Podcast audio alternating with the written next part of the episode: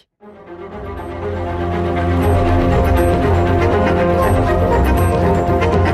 Esprit libre avec Guillaume Durand sur Radio Classique. Voilà, et avec le professeur Khayat David, bonjour. Je voudrais bonjour. qu'on écoute immédiatement, car vous êtes cancérologue, ces propos donc qui datent d'il y a quelques jours de Jean-Luc Mélenchon, les voici. Si vous cherchez un vaccin contre le cancer du poumon, allez à Cuba, il existe. Les Cubains sont d'ailleurs prêts à commercer avec nous, mais ils ne veulent pas vendre leur procédé à Sanofi, ce qui se comprend. Ils préféreraient le faire dans une relation de coopération sincère où l'on chercherait d'abord à guérir des gens ou à prévenir la maladie avant que de réaliser des profits. Voilà, après il a minoré, il a dit qu'il les avait un peu trompés, ouais. mais euh, Écoutez, connaissant moi, je... votre gaieté habituelle, là tout d'un coup je vous trouve grave, tellement vous avez non. l'air de trouver ça consternant. Mais non, parce que c'est infâme vis-à-vis des, des dizaines de milliers de malades qui ont un cancer du poumon et qui se mettent à rêver d'un scoop comme ça révélateur, alors que c'est totalement faux. Le, le Cuba, c'est probablement le pays au monde où il y a le plus de morts par cancer du poumon. S'ils avaient un traitement, ça se saurait. Deuxièmement, Jacques Chirac, à l'époque où j'étais son conseiller, m'avait demandé d'aller voir, le, d'aller à la demande de, du gouvernement cubain, d'aller expertiser le système, de, tout ce qu'ils avaient en matière de recherche, leur portefeuille. Et donc j'ai visité tous les labos, j'ai auditionné tous les chercheurs, et cetera. Et franchement, c'est le niveau Moyen-Âge. Hein. Euh, ils ont, on n'a rien à leur envier. Et pourtant, hein. la propagande de Cuba a toujours dit que finalement, rien n'allait sauf justement la médecine. Non, mais c'est-à-dire qu'ils ont des médecins, mais ces médecins ne sont pas du niveau des médecins français. C'est le niveau d'un auxiliaire médical. Ils les envoient au Venezuela, ils les envoient en Angola, ils faisaient de la diplomatie par la médecine, mais ce n'est pas, des, c'est pas vraiment mmh. des médecins formés, spécialisés, et cetera. Alors bien sûr, il y a une élite, heureusement, mais le, le niveau moyen médical, le niveau de santé, des, et puis moi, j'ai vu des malades souffrir le martyr parce qu'ils étaient mal soignés, et cetera. Hum. Non, mais comment un, candidat à la présidence de la... comment un candidat à la présidence de la République peut dire une chose pareille? Écoutez, moi j'ai rien contre Mélenchon, ni contre d'ailleurs qui que ce soit, dans... je ne m'intéresse pas à la politique, mais quand même, là c'est pour quelqu'un qui... Je ne comprends pas comment on, puis, on peut affirmer des choses pareilles qui sont des idioties euh, médicales et scientifiques, et surtout qui vont faire que des tas de malades vont être bouleversés, vont croire qu'il faut aller à Cuba se faire soigner de leur cancer du poumon, alors qu'il n'y a rien à Cuba à part des plages magnifiques et quelques cocktails sympathiques. Pollution de l'air, voilà. Donc Jean-Luc Mélenchon, euh, il pourra toujours écouter donc le podcast de ces quelques mots. Pollution de l'air, les enfants malheureusement sont beaucoup plus exposés que les ben, adultes. Pourquoi ? Ben pour une raison simple, c'est que les polluants, notamment le, le dioxyde d'azote, euh, ont tendance par la pesanteur à, à être euh, le plus près du sol. Et donc c'est, euh, c'est une très belle étude. C'est la deuxième en fait. On en a parlé d'une il y a un an à peu près ici. Mais il y a une étude faite par une O N G allemande où ils ont mesuré la pollution de l'air à un mètre du sol et à deux mètres du sol dans plein d'endroits, dans euh, dans cinq cents rues de six villes allemandes. Et ils sont aperçus qu'il y avait beaucoup plus de polluants à un mètre qu'à deux mètres. Or, à un mètre, c'est là où il y a la bouche et le nez des, de nos petits-enfants. Enfants, ouais. Alors, c'est vrai qu'on parle des quarante-huit mille morts dues à la pollution chaque année en France, mais on oublie le nombre d'enfants qui souffrent de cette pollution. Or, cette pollution qu'ils avalent avec une... Il y a certains endroits où, dans l'étude, ils montrent qu'il y a presque quarante pour cent de plus de, de dioxyde d'azote à un mètre qu'à deux mètres. C'est beaucoup. Or, ça, ça fait beaucoup de mal aux, aux enfants. Ça euh, perturbe la croissance de leurs poumons, ça provoque des troubles respiratoires comme l'asthme, ça peut diminuer le développement du cerveau, et puis qui sait ce que ça donnera en matière de cancer plus tard. Ouais, nous sommes en pleine saison des prix Nobel de médecine et le Nobel de médecine a été donné à un duo d'immunologistes nippo-américains tueurs de cancer. Ah, c'est fabuleux, mais ils le méritent largement. Ils ont fait une véritable révolution dans le traitement du cancer. C'est pas juste une petite découverte. Si vous voulez, l'idée c'est simple. Bon, on avait la chimio, la chirurgie, les rayons, mais euh, ça ne fait que soixante pour cent de malades qui guérissent du cancer aujourd'hui en France. Donc il reste à trouver une solution pour quarante pour cent d'entre eux. Or, on voit bien quand on regarde une biopsie, quand on regarde un cancer au microscope, on s'aperçoit qu'autour des cellules cancéreuses, il y a des tas de globules blancs qui sont les cellules de notre système immunitaire qui sont là pour nous défendre contre les infections, les bactéries, les virus, et cetera. Et a priori de nous défendre contre tout ce qui est dangereux pour nous, y compris les cellules cancéreuses. Or, elles s'approchent des cellules cancéreuses, on le voit au microscope. Mmh. Mais dès qu'elles arrivent à proximité, poum, elles s'endorment. Elles sont là, elles Donc dorment. Donc c'est eux qui ont inventé la fameuse immunothérapie dont c'est on parle. C'est eux qui ont inventé. C'est quoi cette immunothérapie? D'ailleurs, ils le disent, c'est réveil du système immunitaire. C'est pas James P. Allison, Allison et, et Honjo. Voilà, Honjo. Alors, en fait, Tasuku, Tasuku Honjo. Tasuku Honjo. Alors en fait, ce qu'ils ont fait, c'est qu'ils ont découvert comment la cellule cancéreuse endormait le globule blanc qui venait l'attaquer. En fait, elle lui crache à la figure une espèce de somnifère. Le globule blanc se prend ça sur la gueule, s'endort, n'attaque pas. Eh bien, ayant compris ce mécanisme, on a fabriqué des médicaments. Donc c'est pas là le mmh. scoop qui peut-être donnera quelque chose. On a fabriqué des médicaments dirigés contre ces somnifères, pour faire très simple, et ces médicaments, ils ont une efficacité fabuleuse, ils réveillent le système immunitaire. Quel est le pourcentage ? Et ces globules blancs, alors au début ça a commencé sur le mélanome, c'est-à-dire le cancer de la peau qui ressemble à un grain de beauté, qui est un des cancers les plus agressifs. Quand il est au stade des métastases, quand il y a une métastase, la survie il y a quatre ans, la survie moyenne c'était à peu près quatre à cinq mois. Aujourd'hui on est passé à plus de quatre ans.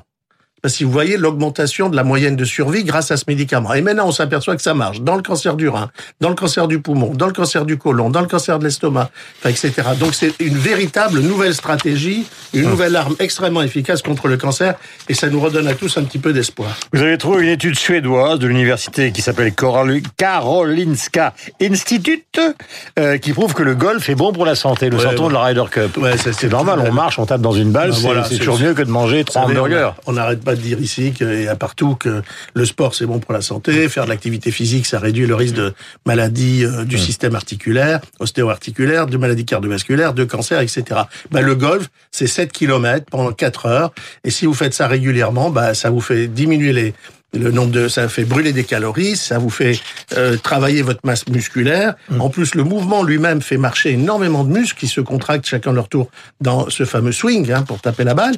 Et donc, euh, c'est, c'est vraiment un sport. Euh, alors, il a une vision vous très élitiste, mais en fait, il est en train de se démocratiser. Vous savez, en France, il y a plus de sept cent cinquante golfs.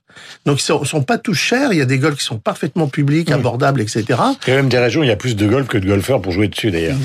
D'ailleurs, qui sont difficiles. Mais, mais dites-moi, quand on a mal partout, c'est vrai, parce que vous nous avez déjà dit ça plusieurs fois, on est bien d'accord que quand on a mal partout, le meilleur remède, c'est justement bouger. C'est de bouger plutôt que ah, de rester. Ah bah oui. C'est-à-dire que si ah, vous avez mal aux talons, aux jambes, aux cuisses, ah, aux bon, genoux... On ne peut pas se généraliser, parce que si vous avez une épine euh, calcanéenne, c'est-à-dire le, sous le pied, ça vous fait mal, et cetera, c'est sûr que de marcher, ça ne va pas vous faire du bien. Il faut faire une infiltration, enfin, et cetera. Mais si vous avez des problèmes articulaires, il faut aller voir un rhumatologue qui va vous conseiller sur un certain nombre de choses. Il y a les anti-inflammatoires, il y a des tas de, il y a les infiltrations, il y a des tas de choses. Mais en tout cas, de base, la chose la meilleure, c'est quand même généralement de faire marcher ses articulations, ses muscles, de, de tonifier son système osseux par justement l'exercice physique. Et l'exercice physique, c'est pas forcément d'aller faire un match de tennis, c'est de marcher comme ça, sept kilomètres pendant quatre heures. Alors, concernant le Levothyrox qui a défrayé la chronique, il y a une pétition qui est lancée, donc euh, c'est une association de malades de la thyroïde ouais. qui reproche à l'agence du médicament de refuser de livrer des informations sur la nouvelle formule de ce produit, car effectivement, ces malades qui protestent à l'I U P R et les autres, ils sont persuadés qu'il ne s'agit pas exactement de la même chose et que c'est euh, délétère. Écoutez, c'est le scandale qui continue, quoi. Après avoir nié que c'était... Euh, pendant des mois, on nous a dit c'est le même médicament. Après, finalement, on s'est aperçu que l'excipient, c'était pas tout à fait le même. Enfin, je vous passe toutes les, tous les épisodes de, cette, de ce scandale sanitaire, quand même. Finalement, aujourd'hui, euh, les avocats de, de cette association de patients atteints de maladie de la thyroïde avaient demandé à avoir l'intégralité du dossier pour pouvoir l'étudier. Et en fait, ils ont reçu d'abord après, ils ont attendu des mois et des mois avant de le recevoir, ce qui est inacceptable. L'administration est au service de, de, des citoyens, elle ne doit pas faire de la rétention. Et deuxièmement, quand ils ont reçu le dossier, il manquait euh, qui fabriquait le principe actif, euh, il manquait où c'est fabriqué, et cetera. Or, Euh, c'est des éléments qui sont extrêmement intéressants à savoir qui, mmh. où est fabriqué le médicament, pour savoir la qualité par exemple. Et alors euh, l'agence du médicament s'est retranchée derrière le, le secret des affaires. Or depuis le trente juillet, il y a une loi qui a été votée en France qui fait que en fait le secret des affaires, ça ne peut pas être opposé à ce genre de, de dans ce genre de situation. Donc voilà, nouvel épisode. Euh, ce qui est important aussi dans cette actualité médicale que nous traitons. Euh, ce matin, j'ai une question à vous poser. Oui. Euh, vous allez très alors, bien. Moi, ça va, merci. Oui, oui, non, très bien, c'est très bien. Euh, quelqu'un qui va très bien, doit-il aller voir le médecin ? Non. Bah non, sinon on va pas s'en sortir. Non, mais parce que vous, vous me parlez tout le temps de prévention. Mais, mais... La, la prévention, les règles de prévention, alors on peut aller s'informer une fois chez le médecin, mais ça va, juste une fois. Parce que les préventions, c'est simple, c'est manger mieux, bouger, euh, mmh. ne pas fumer, enfin voilà, suivre la saison pour les aliments. Mais, mais pardonnez-moi, mais docteur Khayat, vous connaissez ça par cœur, professeur Khayat, il y a des maladies silencieuses. Non, mais on va pas vivre dans... Ça, c'est les hypochondriaques. Oui, mais d'accord. Vous mais... savez ce qu'il y a marqué sur la tombe d'un hypochondriaque ? Il y a marqué, je vous l'avais bien dit. Mmh. Mais d'accord. Mais il y a des maladies silencieuses. Oui, mais, mais c'est pas le généraliste comme ça qui va trouver une maladie silencieuse. Il faudrait faire des examens. On va pas chercher toutes les maladies silencieuses systématiquement. Non, la prévention, ça consiste pas à aller faire des scanners, des je ne sais pas quoi toute la journée. Mmh. D'abord, euh, vous savez, le budget nécessaire. Non, mais il faut faire attention à sa santé au quotidien, faire de l'activité physique, tout ce qu'on a dit, on répète tout le temps. Bon, c'est pas participer aux campagnes de dépistage. Là, par exemple, on vient de sortir un rapport qui montre que moins de cinquante pour cent des femmes en âge de faire le dépistage du cancer du sein, cinquante à soixante-quatorze ans, y participent. C'est pas normal. Euh, il faudrait qu'il y en ait beaucoup plus qui acceptent d'aller faire leur mammographie si on veut vraiment tirer le bénéfice en termes de santé publique. Bon, ben voilà, il y a des conseils à donner. Plus on travaillera, plus le ministère et les et toutes les organisations travailleront sur la sensibilisation, mieux ce sera. J'ai des petites devinettes pour vous qui n'ont strictement plus aucun rapport avec l'actualité médicale. Euh, elle est morte un quatre octobre mille neuf cent soixante-dix et vous allez essayer de reconnaître qui est cette jeune femme qui est morte extrêmement jeune. Euh, le titre s'appelle Summertime et nous étions à Woodstock.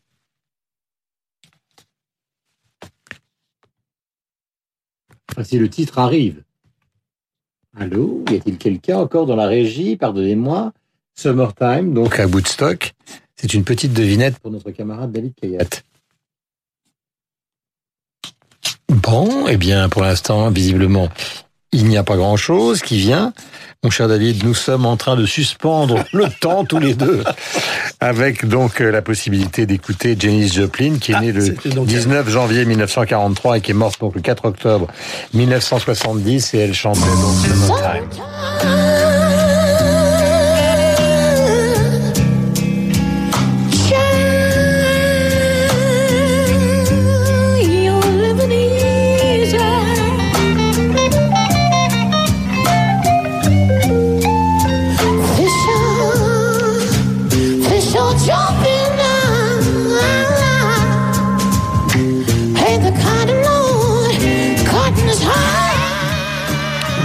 Les plus extraordinaires du rock'n'roll, du blues.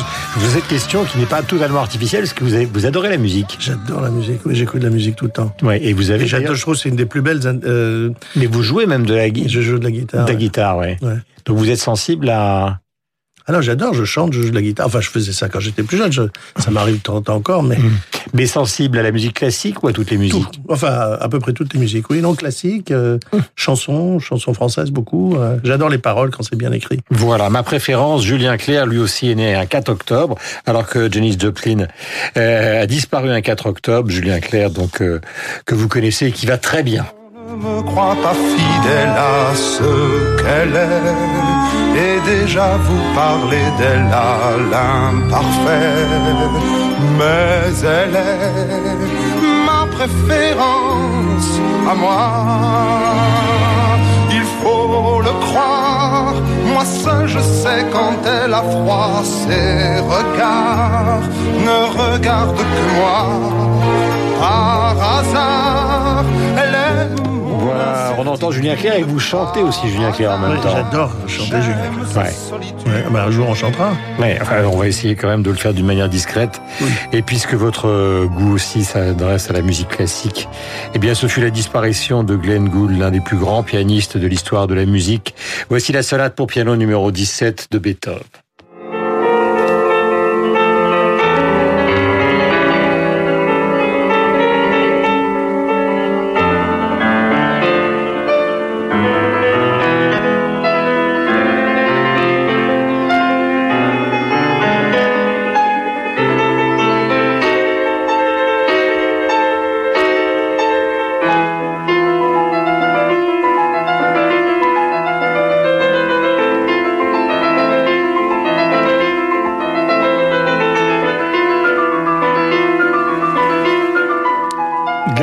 Sur l'antenne de Radio Classique qui malheureusement nous a quittés donc un quatre octobre, lui qui s'était retiré des salles de concert pour enregistrer, enregistrer Bach notamment évidemment, et cette sonate pour piano numéro dix-sept de Beethoven. Merci professeur Khayat, on se retrouve Guillaume.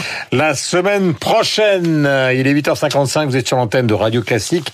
Nous allons participer au dialogue des Carmélites avec notre camarade Franck Ferrand dans